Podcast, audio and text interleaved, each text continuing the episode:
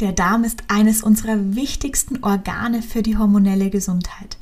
Allerdings gibt es um das Thema super viele Unklarheiten, wie zum Beispiel, wann und wie mache ich überhaupt eine Darmsanierung? Lohnt sich ein Einlauf? Und was mache ich zum Beispiel bei Problemen wie Reizdarm oder Leaky Gut?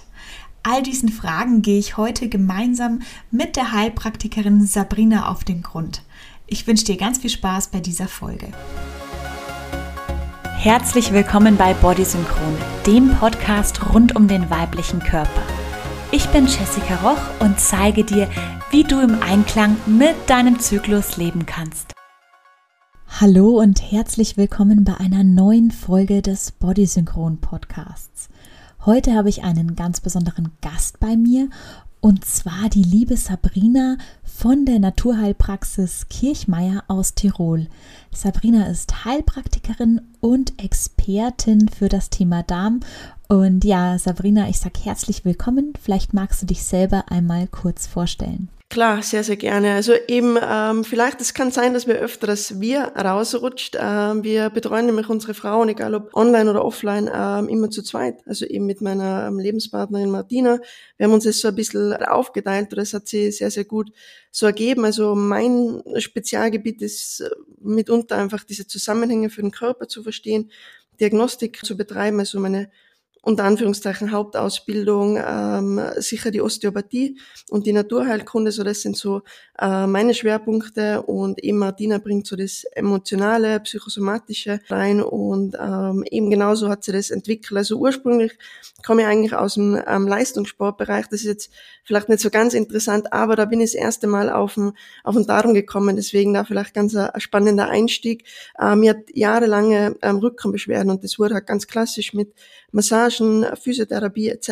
Ähm, behandelt und es kam halt immer wieder. Also es klar hat was gebracht, war wahrscheinlich auch wichtig, äh, aber kam immer wieder und immer wieder und dann durch Zufall zur ganzheitlich arbeitenden Therapeutin gekommen und die hat mir dann so angesehen und hat gemeint, nein, nein, das Problem liegt nicht hinten, es liegt vorne und ich so, mh, weil da so 16, 17 voll im Leistungssport drin und da kannte man halt so Muskeln und, und Wirbelsäule in- und auswendig, aber die Organe, ja, die waren halt da, die funktionieren in dem Alter, dann hat man halt keine Beachtung geschenkt und ähm, ja, die hat dann mir meinen Darm behandelt, mir ein paar Tipps gegeben mit Ernährung, äh, Bitterstoffe empfohlen.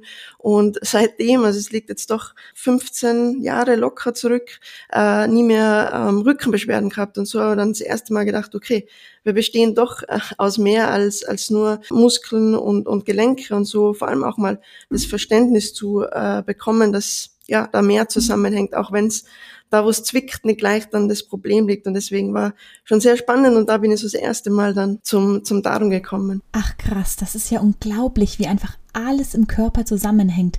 Dass wir sogar bei Muskelbeschwerden mal in Richtung Darm gucken können, das war mir bisher jetzt auch nicht klar. Voll, also sehr, sehr häufig. Also gerade Lendenwirbelsäulenbeschwerden durch unser permanentes Sitzen, durch vielleicht oft Blähungen oder, oder Verstopfungen oder was es da so gibt im Darm. Ähm, das zieht natürlich hinten an der, an der Wirbelsäule durch diese bänderne Verbindung, die wir nach hinten haben, weil jedes Organ ähm, natürlich auch diese, muss ja irgendwie sehr vereinfacht gesagt, irgendwo fixiert sein, dass das nicht alles so herumkugelt und deswegen auch diese bänderne Verbindung und es kommt dann nach einem Zug oder auch wenn man schaut, was beim Bandscheibenvorfall passiert, die Wirbel gehen nach vorne. Das könnte ja von hinten nur passieren durch einen traumatischen Schlag, vielleicht Verkehrsunfall, aber ansonsten kann er das nicht nach vorne ausweichen und deswegen ist es langfristig meistens eigentlich immer der Zug von äh, den Organen vorne und äh, weniger das Problem in der Muskulatur.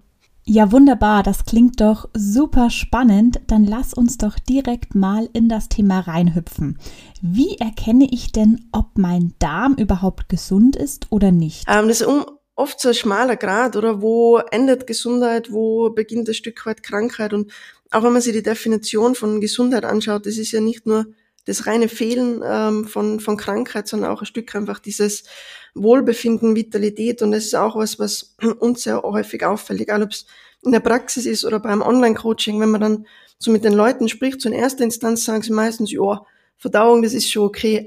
Und wenn man dann aber ein bisschen nachhakt, äh, wie oft der, der Stuhlgang ist oder ähm, eben, ob es auch mal irgendwie so ein bisschen zu Blähungen ein Stück weit leiden oder so, dann kommt man da bei sehr, sehr vielen einfach drauf, dass es doch ein großes Problem ist. Und das ist nur diese unter Anführungszeichen noch recht offensichtlichen Themen, aber ein Darm kann sich auch äußern an einem unreinen Hautbild. Ähm, das kann sein, dass ich mir äh, dass ich sehr infektanfällig bin. Es kann sich auch ein bisschen psychisch ähm, zeigen, dass ich eher so unter Stimmungsschwankungen leide. Deswegen da beim Darm oft gar nicht so einfach, ähm, ein Stück weit zu erkennen, ob er jetzt zu 100% gesund ist oder ob das einfach schon erste Vorzeichen gibt. Aber mal so, um es nochmal kurz zusammenzufassen, ähm, regelmäßiger Stuhlgang in einer guten Konsistenz, ein gutes Hautbild, ähm, sie primär auch ein Stück weit ähm, ausgeglichen zu fühlen, auch zu sagen, okay, klar, das gesundeste Immunsystem kann man was aus der Balance bringen, aber schon das Gefühl haben, okay, nicht bei jedem Schnupfen vom, vom Nachbarn ähm, erwischt es mir auch gleich. Also das, glaube ich,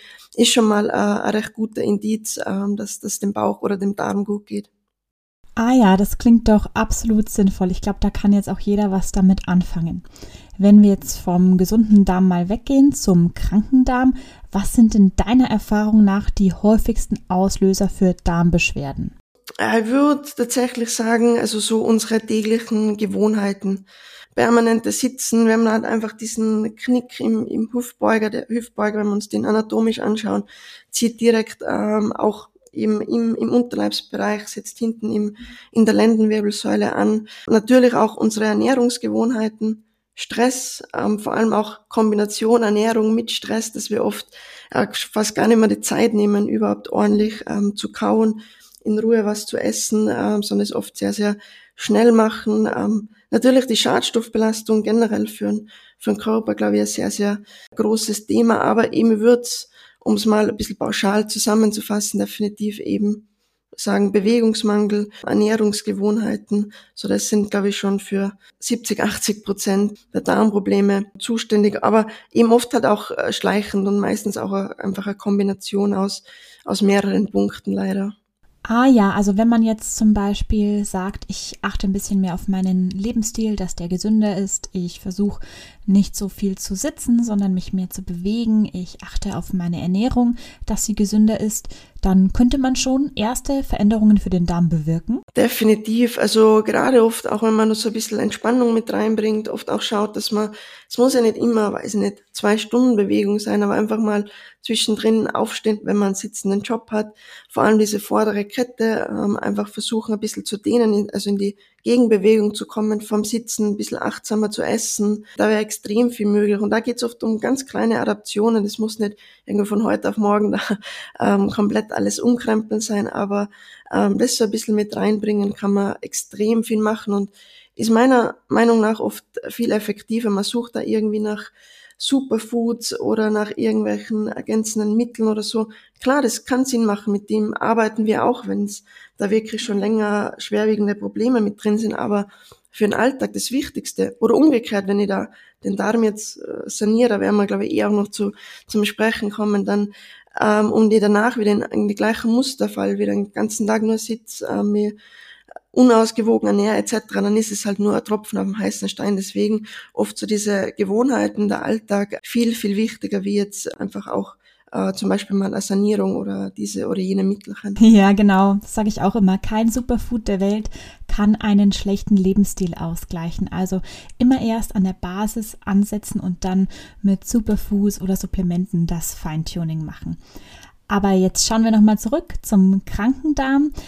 Du hast es ja schon erwähnt, der Darm kann auch mit Hautproblemen zusammenhängen. Wie kommt dieser Zusammenhang zustande?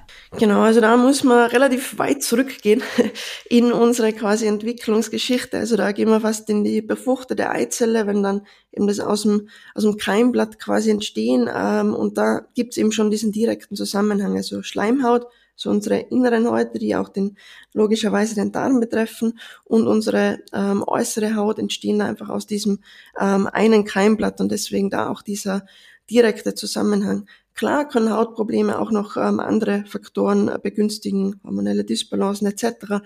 Aber ich würde, um es mal so irgendwie eine Zahl zu nennen, schon sagen, dass zumindest 70, 80 Prozent an, an direkten Zusammenhang äh, mit dem Darm haben oder das für viele einfach auch schon ein bisschen ein Indiz sein sollte, mh, hm, immer wieder Hautunreinheiten, wie geht's denn mein Darm, einfach vielleicht mal ähm, hinspüren, mal zu überlegen, eben was kann ich so ein Stück weit ähm, im Alltag optimieren. Genau, dann kann man da oft schon über die Haut relativ viel erkennen, wie es wie es denn gerade in dem Darm so geht. An dieser Stelle möchte ich dir gerne den Sponsor der heutigen Podcast-Folge vorstellen. Und zwar ist das die Firma MyBags. MyBags produziert sogenannte Symbiotika. Das ist eine Kombination aus probiotischen Bakterien, die gut für unsere Darmgesundheit sind, und Präbiotika. Das ist quasi das Futter für die guten Darmbakterien.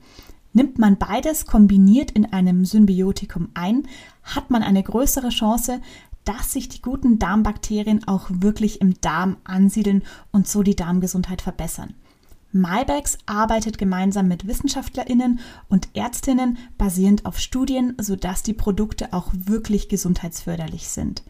Wenn du das Ganze ausprobieren möchtest, sparst du mit dem Code BODY15 15 Euro auf deine erste Bestellung im MyBags-Abo und dieses Abo ist jederzeit kündbar und hat keine Mindestlaufzeit. Den Code und auch den Link zu MyBags packe ich dir natürlich in die Show Notes. Super, vielen herzlichen Dank für die Erklärung zum Zusammenhang zwischen Darm- und Hautproblemen. Da würde ich auch gleich noch so ein bisschen nachfassen wollen, mit welchen Organen hängt der Darm denn noch zusammen und gibt es auch einen Zusammenhang zu den Zähnen? Eine tolle Frage für Osteopathin. Über Zusammenhänge ähm, lieben wir zu sprechen, weil es einfach das Wichtige ist. Ich habe es eingangs schon gesprochen, mir ist es ja ähnlich gegangen. Hinten Schmerzen war für mich klar, okay, da passt was in der Muskulatur nicht, aber das dann doch am, am Darm liegt. Deswegen das ist ja bereits da der erste Zusammenhang.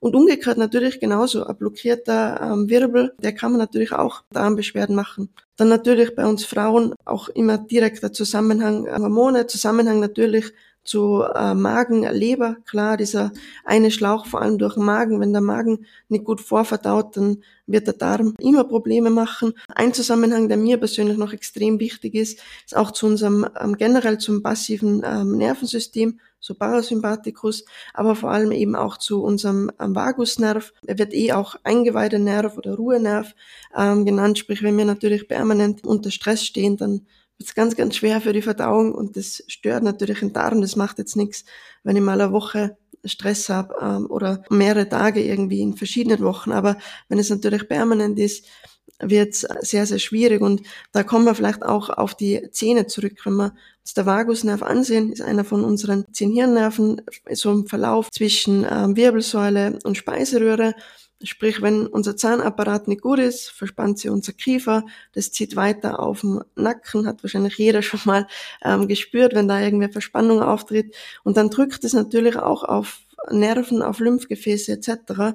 Und es beeinflusst natürlich auch direkt unsere Verdauung. Und wie wahrscheinlich auch die meisten wissen, dass, dass natürlich auch jeder Zahn eine Verbindung hat direkt zu den Verdauungsorganen. So zum Beispiel Dickdarm, äh, Bärbackenzahn, Dünndarm auch, also eher tendenziell eher so die hinter, weiter hinten gelegenen ähm, Zähne auch direkten Zusammenhang. Was heißt direkten Zusammenhang? Rekranavale ähm, Verbindung und dann natürlich blöd, wenn da jetzt irgendwie ein Zündungsherd drin sitzt, ähm, zum Beispiel von einem wurzelbehandelten Zahn, muss nicht immer, aber kann zum Beispiel sein. Und dann kann sich das natürlich auch auf unseren Darm auswirken. Oder umgekehrt, wenn man so das Gefühl hat, boah, ich habe jetzt für den Darm echt schon gefühlt äh, sehr, sehr viel probiert und es wird nicht besser und wird nicht besser, dann haben sie definitiv auch mal zu überlegen, okay, wie geht's denn da vielleicht dem Zahn, aber da einfach zum Beispiel bei Google eingeben, Zahn und Organe oder auch bei uns auf Instagram vorbeischauen, da findet man auch ein Bild. Dann kann man sich da einfach mal selber anschauen, okay, welche Zähne hängen da mit, mit welchen Organen zusammen. Wow, das war mir jetzt auch noch gar nicht bewusst, dass die Zähne wirklich so direkt mit dem Darm zusammenhängen können und dass es sogar einzelne Verbindungen zwischen den Organen und den Zähnen gibt. Echt mega spannend und da werde ich mich definitiv bei euch nochmal genauer einlesen. Und wer mir das jetzt gleich tun möchte, ich verlinke natürlich für alle den Insta-Channel und auch die Website von Sabrina und ihrer Partnerin in den Show Notes dieser Podcast-Folge. Sehr, sehr gerne. Also eben eingangs, glaube ich, gleich mit meiner Geschichte ähm, gestartet und ein wenig zu uns gesagt. Also genau, man findet uns überall ähm, unter Naturheilpraxis Kirchmeier, also egal ob ähm, Seite, Instagram, ähm, genau, und würden uns natürlich sehr, sehr freuen, ähm, wenn der ein oder andere sagt, okay, Thema Darm, ähm, sehr, sehr spannend und wenn wir da vielleicht noch über Social Media oder Website noch zusätzliche Infos ähm, verbreiten dürfen, dann freuen wir uns da sehr. Na klar, sehr gerne. Du hattest ja am Anfang auch gesagt, dass der Darm mit Stimmungsschwankungen zusammenhängen kann, wenn Darmprobleme vorliegen. In diesem Bereich würde ich gerne noch ein bisschen tiefer eintauchen. Wie sieht es denn mit Depressionen und Angststörungen aus?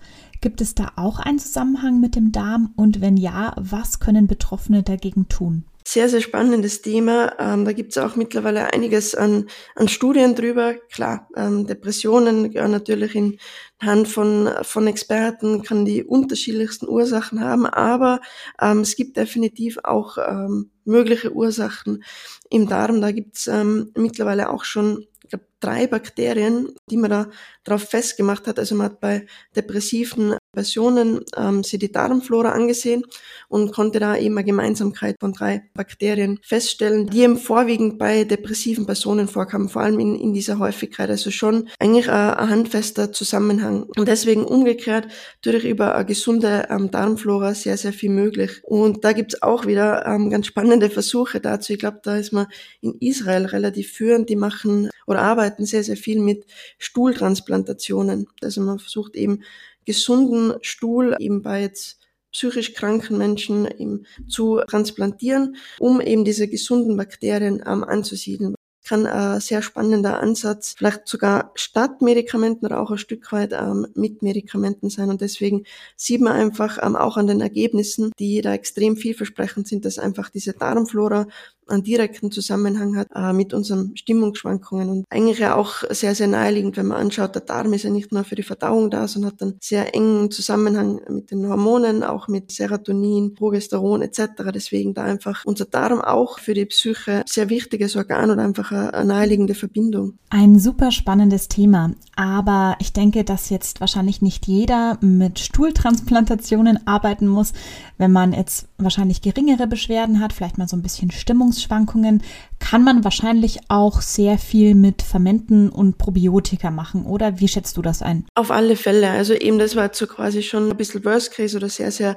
fortgeschritten. Aber das beste Medikament ist es, Menschen zu zeigen, wie sie keines benötigen. Und deswegen gibt's da sehr, sehr viele Möglichkeiten, vor allem im Alltag. Fermentierte Lebensmittel, also Kombucha, Kefir, das kann fermentiertes Gemüse sein. Da gibt's so, so viele Möglichkeiten und ähm, für ausgewogene Ernährung, für mein Verständnis ähm, gehört da schon so zwei bis dreimal in der Woche einfach ähm, was Fermentiertes dazu und bitte nicht erhitzen. Also die Keime sind da nicht so ganz hitzeresistent, so ungefähr ab 40 Grad tötet man da schon äh, sehr, sehr viel ab. Oh ja, vielen Dank, dass du es erwähnst. So ein wichtiger Punkt ist ja auch bei der klassischen Speise Sauerkraut eigentlich ein super gesundes Lebensmittel und wird dann halt in den meisten Haushalten gekocht, wodurch die ganzen Probiotika, die ja im Sauerkraut stecken, abgetötet werden. Also echt vielen Dank für den Hinweis. Jetzt haben wir schon so ein bisschen in Richtung Darmflora geguckt. Da würde ich gern tiefer einsteigen. Die Frage kam nämlich auch nach Darmanalysen. Würdest du sagen, sowas lohnt sich? Und wenn ja, wann kannst du sowas empfehlen? Definitiv. Also ich würde jetzt nicht irgendwie so empfehlen, so ganz pauschal, dass man einfach sagt, okay, ja, ist cool, will ich mal wissen, was äh, da drin so, so los ist. Ähm, kann, also kann man natürlich, also da kann man jetzt nicht irgendwie was, was falsch machen oder irgendwie den Körper schaden. Ähm, ganz im Gegenteil, also ist immer ganz klassisch, dass man einfach ein bisschen Stuhlprobe ähm, entnimmt. Also wir arbeiten zum Beispiel mit MyBioma. Das kann man super einfach zu Hause machen. Da bekommt man einfach ein Analysekit, entnimmt dann ähm, eben halt ein bisschen vom, vom Stuhlgang, schickt es hin, ähm, dauert dann vier, fünf Wochen, weil gewisse Bakterienstämme einfach auch angezüchtet werden. Also man muss da natürlich schauen, ähm, wie reagieren auch diese Bakterien. Und dann hat man da schon einen sehr, sehr guten Eindruck eben in, ins Innere, wie es äh, wie es da so ausschaut, äh, welche Bakterien sind vielleicht zu viel, welche zu wenig. Weil das ist natürlich ganz ein, ein großer Punkt, dass unsere Diversität im Mikrobiom extrem stark abnimmt. Also wenn man uns da mit indigenen Völkern zum Beispiel vergleicht, die haben da noch eine viel, viel größere Vielzahl, weil die wahrscheinlich auch bisschen abwechslungsreicher oder einfach auch noch mehr Nährstoffe ähm, in der Ernährung drin haben. Deswegen, ähm, ja, kurzum, es macht sehr, sehr viel Sinn, aber oft meistens auch in Kombination mit einem Experten. Da gilt es dann oft einfach, das ein bisschen zu verstehen, die Zusammenhänge und auch längerfristig dran zu arbeiten. Super, vielen herzlichen Dank für die Erklärung und auch für den Tipp mit dem Labor. Das hilft sicherlich einigen auch gut weiter. Dann schauen wir mal zur nächsten Frage, die aus der Community kam. Und zwar, war das die Frage, was du von Einläufen hältst. Ich glaube, da kann man nicht generell drauf antworten, oder? Perfekt beantwortet, ähm, genau, pauschal. Sehr, sehr schwer. Also es kommt auf sehr, sehr viele ähm, Faktoren drauf an. Ich weiß, dass auch gerade in ähm, sozialen Netzwerken momentan diese Kaffeeeinläufe sehr, sehr stark herumschwirren, ein Stück weit. Es kann wirklich Sinn machen, ähm, vor allem auch eher sogar bei geschwächten Leber, also so beim Darm wir sind da extrem zurückhaltend. Das kann schon mal ähm, sehr, sehr viel Sinn machen, aber man darf auch nicht vergessen, dass das schon recht intensiv ist, ähm, dass man da sehr vereinfacht gesagt natürlich auch gesunde Bakterien ähm, mit ausspült und äh, auch bei einem, also aus osteopathischer Sicht gibt es auch oft so ein bisschen, dass der Darm eher zu schlaff ist, so ein Stück weit träge. Und für so Typen wäre es jetzt meiner Meinung nach auch wieder eher weniger geeignet. Also deswegen, bevor man zu so einem Einlauf greift, würde ich definitiv empfehlen, sich mit uns oder mit anderen Experten kurz in Verbindung zu setzen, dass man schaut, okay, macht das prinzipiell ähm, Sinn, aber bin kein großer Fan davon, dass man jetzt sagt, okay, super, so mal so vorsorglich wie Probiotika gönnen wir jetzt auch ähm, so regelmäßig mal einen Einlauf, sind wir jetzt nicht so die Fans davon.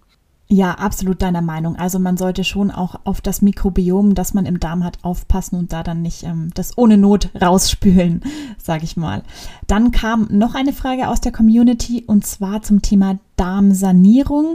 Sollte man das regelmäßig machen und wenn ja, wie oft empfiehlst du es? Genau, es ist auch immer so ein bisschen der Punkt, was man unter Darmsanierung äh, versteht. Ich glaube, das ist meistens oft so fixfertige Pülferchen. Wird es nicht pauschal irgendwie ähm, schlecht heißen, aber eben, dass man da irgendwie sowas trinkt und dann vielleicht schaut mit der Ernährung anpasst. Aber Darmsanierung ist oft so viel mehr. Also da gehören zum Beispiel auch Atemübungen dazu. Da gehört es vielleicht auch dazu, dass man nicht nur schaut, was einem von der Ernährung her den Darm aus der Balance bringt, sondern gibt es da vielleicht auch Verhaltensmuster, Glaubenssätze, die man auf den Darm schlagen? Ähm, ist es vielleicht, weil ich mich zu wenig bewege? Ist es vielleicht, weil ich viel Stress im Körper habe? Also, dass man da auch versucht, das Thema Darmsanierung ganzheitlich ansieht oder wenn man es jetzt wirklich vorsorglich macht, ein, zwei Mal im Jahr, wo man sich wirklich sieben, zehn, vierzehn Tage, je nachdem wie es die Zeit auch zulässt, ähm, sich nimmt für den Darm, dass man da versucht, dass man Zeit hat, dass man ähm, sich bewegt, dass man vielleicht auch äh, eben mit der Atmung ein bisschen ähm, arbeitet, dass man auch eben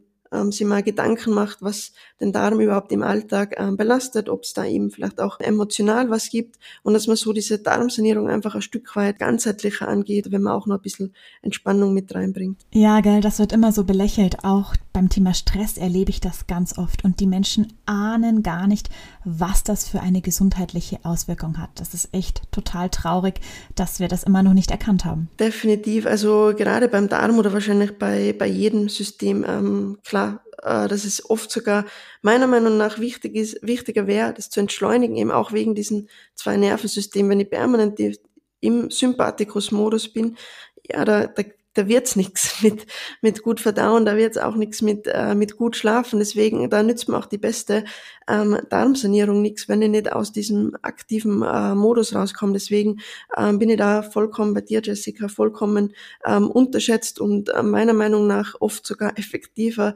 auch für den Darm ähm, zu entspannen, ähm, als da vielleicht Ernährung ist bei vielen eh schon, ich glaube, die sich für dein Thema und für unser Thema interessieren, da ist Ernährung meistens eh, ich würde schon sagen, 70, 80 Prozent, wenn man das mal so auf 100 Prozent ähm, Säulen irgendwie setzen möchte und aber Stress oder eben so Glaubenssätze etc., da sind wir vielleicht bei vielen nur so bei 30, 40, damit einfach auch mal bewusst wird, äh, welcher Potenzial man vielleicht da hat und da vielleicht auch mal überlegen, bevor man das Hundertste irgendwie in der Ernährung versucht zu optimieren auf diesen Perfektionismus, der sich ja auch wieder so ein bisschen dann blockierend sogar auf einen auswirken kann, dass man eher mal schaut, okay, wie ist Bewegung, ähm, Stresslevel ähm, etc., weil da oft viel, viel mehr Potenzial sogar ist. Ja, witzig, dass du das Thema Ernährung und die hundertste Stellschraube, an der man da versucht zu drehen, gerade ansprichst.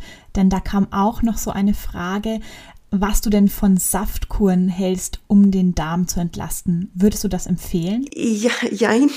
Kommt tatsächlich auch so ein bisschen drauf an, ähm, um welche Säfte es sich handelt. Also wir sind da oft schon Fans, dass man wirklich bei Sanierung äh, Entlastung vorschiebt. Außer gerade bei uns Frauen, wenn zum Beispiel neben ihre Stoffwechsel etc. schon äh, sehr, sehr niedrig ist, wenn Leute, Frauen einfach sehr müde sind, vielleicht auch schon so ein bisschen in die Richtung Angst gehen, dann würde ich generell nicht wirklich fasten, also sprich dann aus meiner Erfahrung Saftkorn einfach ungeeignet, weil es wird noch zusätzlichen Stress auf, auf Nebenniere etc. ausüben. Tendenziell das sollte man mal so im, im Blick behalten ähm, oder da vielleicht auch reinspüren, ob flüssige Ernährung da jetzt was das Richtige wäre. Und wenn Saft, dann gehen wir eher ähm, wirklich in, in Suppen, in klare Gemüsebrühen, in Gemüsesuppen. Was wir gar nicht machen, sind da wirklich so klassische Obstsäfte. Zu unserer Meinung nach, ähm, es ist ja wichtig in der Darmsanierung äh, nicht nur an den Darm zu denken, sondern vor allem Leber, Niere, Lymphsystem extrem wichtig. Also das Leberentlastung essentiell gehört zu jeder Darmsanierung ähm, für unser Verständnis. Und wenn da jetzt wirklich nur mit eben so reinen Fruchtsäften arbeite, dann kann es erstens für unseren Blutzuckerspiegel wieder ein großer Stressfaktor sein und vor allem auch für unsere Leber. Und genau deswegen klassische Obstsäfte, ähm, nein, so Gemüsebrühen und so, ja, Oh ja, das sehe ich genauso wie du. Also mit so puren Fruchtsäften tut man weder dem Blutzuckerspiegel noch den Hormonen etwas Gutes. Deswegen immer schauen, dass ein gewisser Gemüseanteil enthalten ist. Das empfehle ich auch immer so. Jetzt möchte ich aber noch mal auf ein anderes Thema gucken, weil dazu super viele Fragen kamen. Anscheinend haben da viele Frauen aus der Community Probleme und das ist das Thema Reizdarm. Hast du da einen Tipp, wie man damit umgehen kann? Voll, also das erste, also wirklich selber wieder so ein bisschen zu fragen, ähm, was reizt denn den Darm? Keine Ahnung, wir haben sicher über 100 Frauen ähm, dabei begleiten dürfen, den, den Reizdarm ganzheitlich wieder, wieder zu kurieren. Und ich glaube, es war wirklich ja, lass vielleicht fünf Frauen dabei gewesen sein, wo man sagt, okay, es war jetzt ein ähnliches Thema, deswegen ist oft so schade. Das Reizdarm, das ist so ein riesengroßer Begriff, äh, da sind wir so ein bisschen anfällig, glaube ich, auch in unserer westlichen ähm, Medizin, dass wir da gerne so ein bisschen verallgemeinern, okay, dann zwickt's halt im Darm, ja, dann, dann ist es halt ein Reizdarm. Deswegen ist es oft sehr, sehr schwer, da wirklich ähm, Tipps zu geben, weil das wäre oft pauschal, was vielleicht zwei von 100 Hörerinnen ähm, helfen würde, aber vielleicht ähm, den Rest nicht, äh, die da betroffen sind. Deswegen da ist oft wirklich so das Beste, selber mal reinzuspüren. Ähm, bin mir sicher, vor allem wir Frauen haben ja das Intuitive oft äh, noch ein bisschen mehr. Erster Indiz bereits dann wirklich mal zu, ja, zu überlegen, was, was einen da, da reizt da kann ich dir zu 100 Prozent beipflichten. Also es ist immer total gut, die Wurzel eines Problems zu kennen und dann da anzusetzen. Das mache ich bei den Hormonproblemen meiner Kundinnen nicht anders. Also man muss immer gucken, was liegt eigentlich dahinter. Jetzt nochmal zu einer Frage, die wahrscheinlich in eine ähnliche Richtung geht, und zwar das Thema Leaky Gut. Vielleicht kennt der ein oder andere diesen Begriff schon, aber Sabrina, vielleicht magst du nochmal erklären, was ist das und was kann man hier dagegen tun? Genau, also Leaky Gut, ähm, sehr vereinfacht gesagt, ähm, ein rissiger Darm. Also da versteht man eigentlich wirklich nichts anderes darunter, außer dass da eben kleinere oder, oder auch größere ähm, Risse in der Darmschleimhaut drin sind da kann man sich, glaube ich, eh schon selber auch ein bisschen ausmalen, dass das, ähm, vor allem wenn das natürlich längerfristig besteht, ähm, schon einen sehr, sehr großen Einfluss auf unsere Gesundheit hat, haben kann, weil erstens natürlich der Darm die Stoffe gar nicht mehr so gut aufnehmen kann. Klar, weil wo nimmt er sie auf? Natürlich über die Darmzotten, Darmschleimhaut und wenn da natürlich Risse sind, funktioniert erstens das Aufnahmen nicht mehr so ganz und natürlich jetzt auch sehr vereinfacht gesagt, alles was rissig ist, gehen natürlich Sachen raus, die drin bleiben sollen und auch von außen rein, die nicht rein sollen. Deswegen ähm, liegt Gut dann auch einfach die Basis in der Entstehung von, von Autoimmunerkrankungen. Äh, man muss sich bewusst sein, dass unser Körper immer mit einer positiven Absicht reagiert. Auch ähm, bei Autoimmunerkrankung. Das macht ja nicht aus Spaß, das ist ja extremer Mehraufwand, sondern der reagiert, weil das ja, ein Stück weit einfach lebenswichtig ist. Das heißt, da kommen jetzt auch zum Beispiel beim Gut wieder sehr vereinfacht einfach Dinge rein, die nicht drin sein sollten, die muss er natürlich bekämpfen. Und dann Infolgedessen, vor allem längerfristig, kann es dann eben so zu Autoimmunerkrankungen kommen. Und deswegen ähm, Leaky sehr, sehr wichtig, ähm, das zu, zu behandeln oder vor allem auch zum Beispiel vorbeugend. Da tue ich mir jetzt ein bisschen leichter beim Reizdarm. Natürlich ist es wichtig zu sehen, woher kommt das Leaky um auch wirklich mal so ein Stück weit die Symptome zu behandeln oder die Risse. Ähm, da gibt's ein super gutes Mittel aus der Natur und das wäre zum Beispiel das Moor. Kennen wir viele äußerlich wahrscheinlich, aber es hat auch innerlich eine super gute Wirkung. Es wirkt echt ein Stück weit glättend ähm, für die Darmschleimhaut. Und da gibt es ganz spannende Studien, dass eben gerade bei Leaky Gut, wenn es jetzt eher noch kleinere Risse sind, dass man da sehr, sehr viel beheben kann, wenn man da so drei, vier Wochen äh, mal so ein Trinkmoor einnimmt. Nichtsdestotrotz, wenn natürlich schon Leaky Gut vorhanden ist, das bitte trotzdem wie bei jedem Beschwerdebild mit dem behandelnden Arzt, Therapeut abzuklären, aber auch wieder vorbeugend. Vielleicht, wenn man jetzt sagt, okay, will jetzt mal so eine Darmsanierung, eigene Faust machen, gehört für uns ein Stück weit einfach das Trinkmoor immer dazu. Zum Beispiel, also wir in Österreich verwenden es immer von Sonnenmoor. Ich glaube, das ist auch so im deutschsprachigen Raum so mitunter die einzige oder eine der wenigen Firmen, die das so herstellt. Deswegen Liquigat ähm, selber oder vor allem vorbeugend definitiv äh, Trinkmoor immer eine gute Idee. Sehr cool. Vielen Dank für diesen tollen Tipp. Dann kommen wir jetzt zum letzten Thema, was uns im Bauch manchmal Ärger macht. Und das ist das Thema Blähbauch. Hast du hier einen Tipp, wie man den langfristig verhindern kann?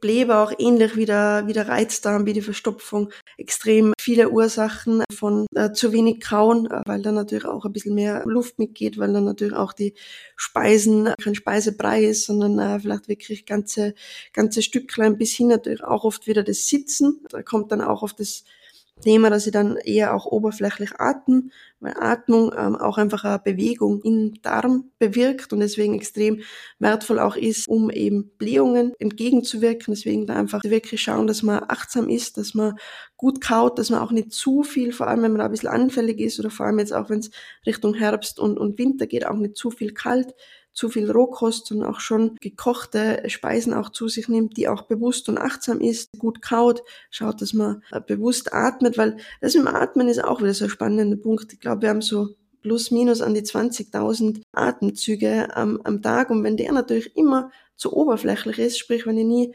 runtergehe ins Zwerchfell und übers Zwerchfell dann einfach auch ein Stück weit meinen Darm massiere, den Darm anrege, ähm, das hat natürlich langfristig gesehen viel, viel höhere Auswirkung, wie vielleicht jetzt wieder eine kleine Optimierung in der Ernährung etc. Das beim, wenn man sagt, okay, Blähbauch jetzt uh, schon ein bisschen ein Thema, das möchte ich in der Darmsanierung vielleicht ein bisschen hervorheben. Ähm, was da immer sehr, sehr gut oder unser Lieblingsmittel eigentlich ähm, ist dieses Kykralaiva. Klingt jetzt ähm, exotisch, aber wer uns kennt, der weiß, wir sind große Verfechter von ähm, der heimischen Naturheilkunde und eben Kykralai war einfach die Abwechslung, ähm, für, äh, die Abkürzung für Krümmel, ähm, Kartoffel, ähm, Leinsamentrunk. Genau, ich glaube, das Einfachste ist, man gibt es in der Suchmaschine ein und, und dann kommt auch genau die Zusammensetzung, aber das ist ähm, super, super simpel. Da kann man sich so zwei, drei Liter ganz einfach herstellen, gibt es alles in einen Topf, kocht es mal auf, ähm, seit es dann ab, kann es in Kühlschrank stellen, soll man natürlich unseren Magen darum zuliebe dann nicht kalt trinken, also ruhig ein bisschen vorher ähm, schon herausleeren und das dann zwei, drei Wochen im Zuge zum Beispiel einer Darmsanierung eben trinken und es ist einfach wegen dem, äh, die Kartoffel sehr, sehr basisch, der Kümmel und Leinsamen nochmal entzündungshemmend beziehungsweise entblähend. Das kann man auch noch ein bisschen verstärken, zum Beispiel mit einem Fenkel. Dann habe ich da ein super entblähendes Hausmittel, kostet so gut wie nichts, kann man super einfach herstellen und eben ist vor allem vorbeugend oder bei leichteren Blähungen super gut zum Einsetzen. Ansonsten, wenn das Thema wirklich schon länger begleitet, ist schon immer gerne äh, Indiz, dass da auch in der, in der Darmflora was nicht stimmt, weil wann entstehen Gase, wenn einfach die ja, Milliarden von Bakterien es nicht gut schaffen, die, die Speise zu verstoffwechseln. Und deswegen da reicht dann vielleicht dieser, ähm, dieser Kykralaiva nicht mehr aus. Aber äh, wie gesagt, vorbeugend oder unterstützend ein sehr, sehr gutes Mittel. Wunderbar. Ich sag vielen herzlichen Dank für all die Tipps, die du uns heute mit auf den Weg gegeben hast. Und ja, wenn ihr euch noch tiefer in das Thema reingraben wollt, dann schaut, wie gesagt, unbedingt mal auf dem Instagram-Kanal von der Naturheilpraxis Kirchmeier vorbei. Ich verlinke euch den in den Show Notes und natürlich auch die Website von Sabrina und ihrer Partnerin. Sabrina, ich sag vielen herzlichen Dank, dass du heute hier warst und dein Wissen mit uns geteilt hast. Sehr, sehr gerne. Vielen, vielen Dank nochmal für die Einladung und ähm, ja, dir natürlich einen schönen Tag, Jessica, und natürlich allen Hörerinnen und ähm, ja, bis bald hoffentlich. Damit sind wir schon wieder am Ende der heutigen Podcast-Folge angelangt. Ich fand es super informativ und wenn es dir auch so ging, dann freue ich mich riesig über eine 5-Sterne-Bewertung bei Apple oder Spotify. Das unterstützt meine Arbeit, sodass ich einfach weitere Folgen für dich produzieren kann. Und natürlich freue ich mich auch sehr darüber, wenn du diesen Podcast an deine Freundinnen, Verwandte oder Bekannte weiterempfiehlst. Ich sage danke fürs Zuhören und bis zum nächsten Mal.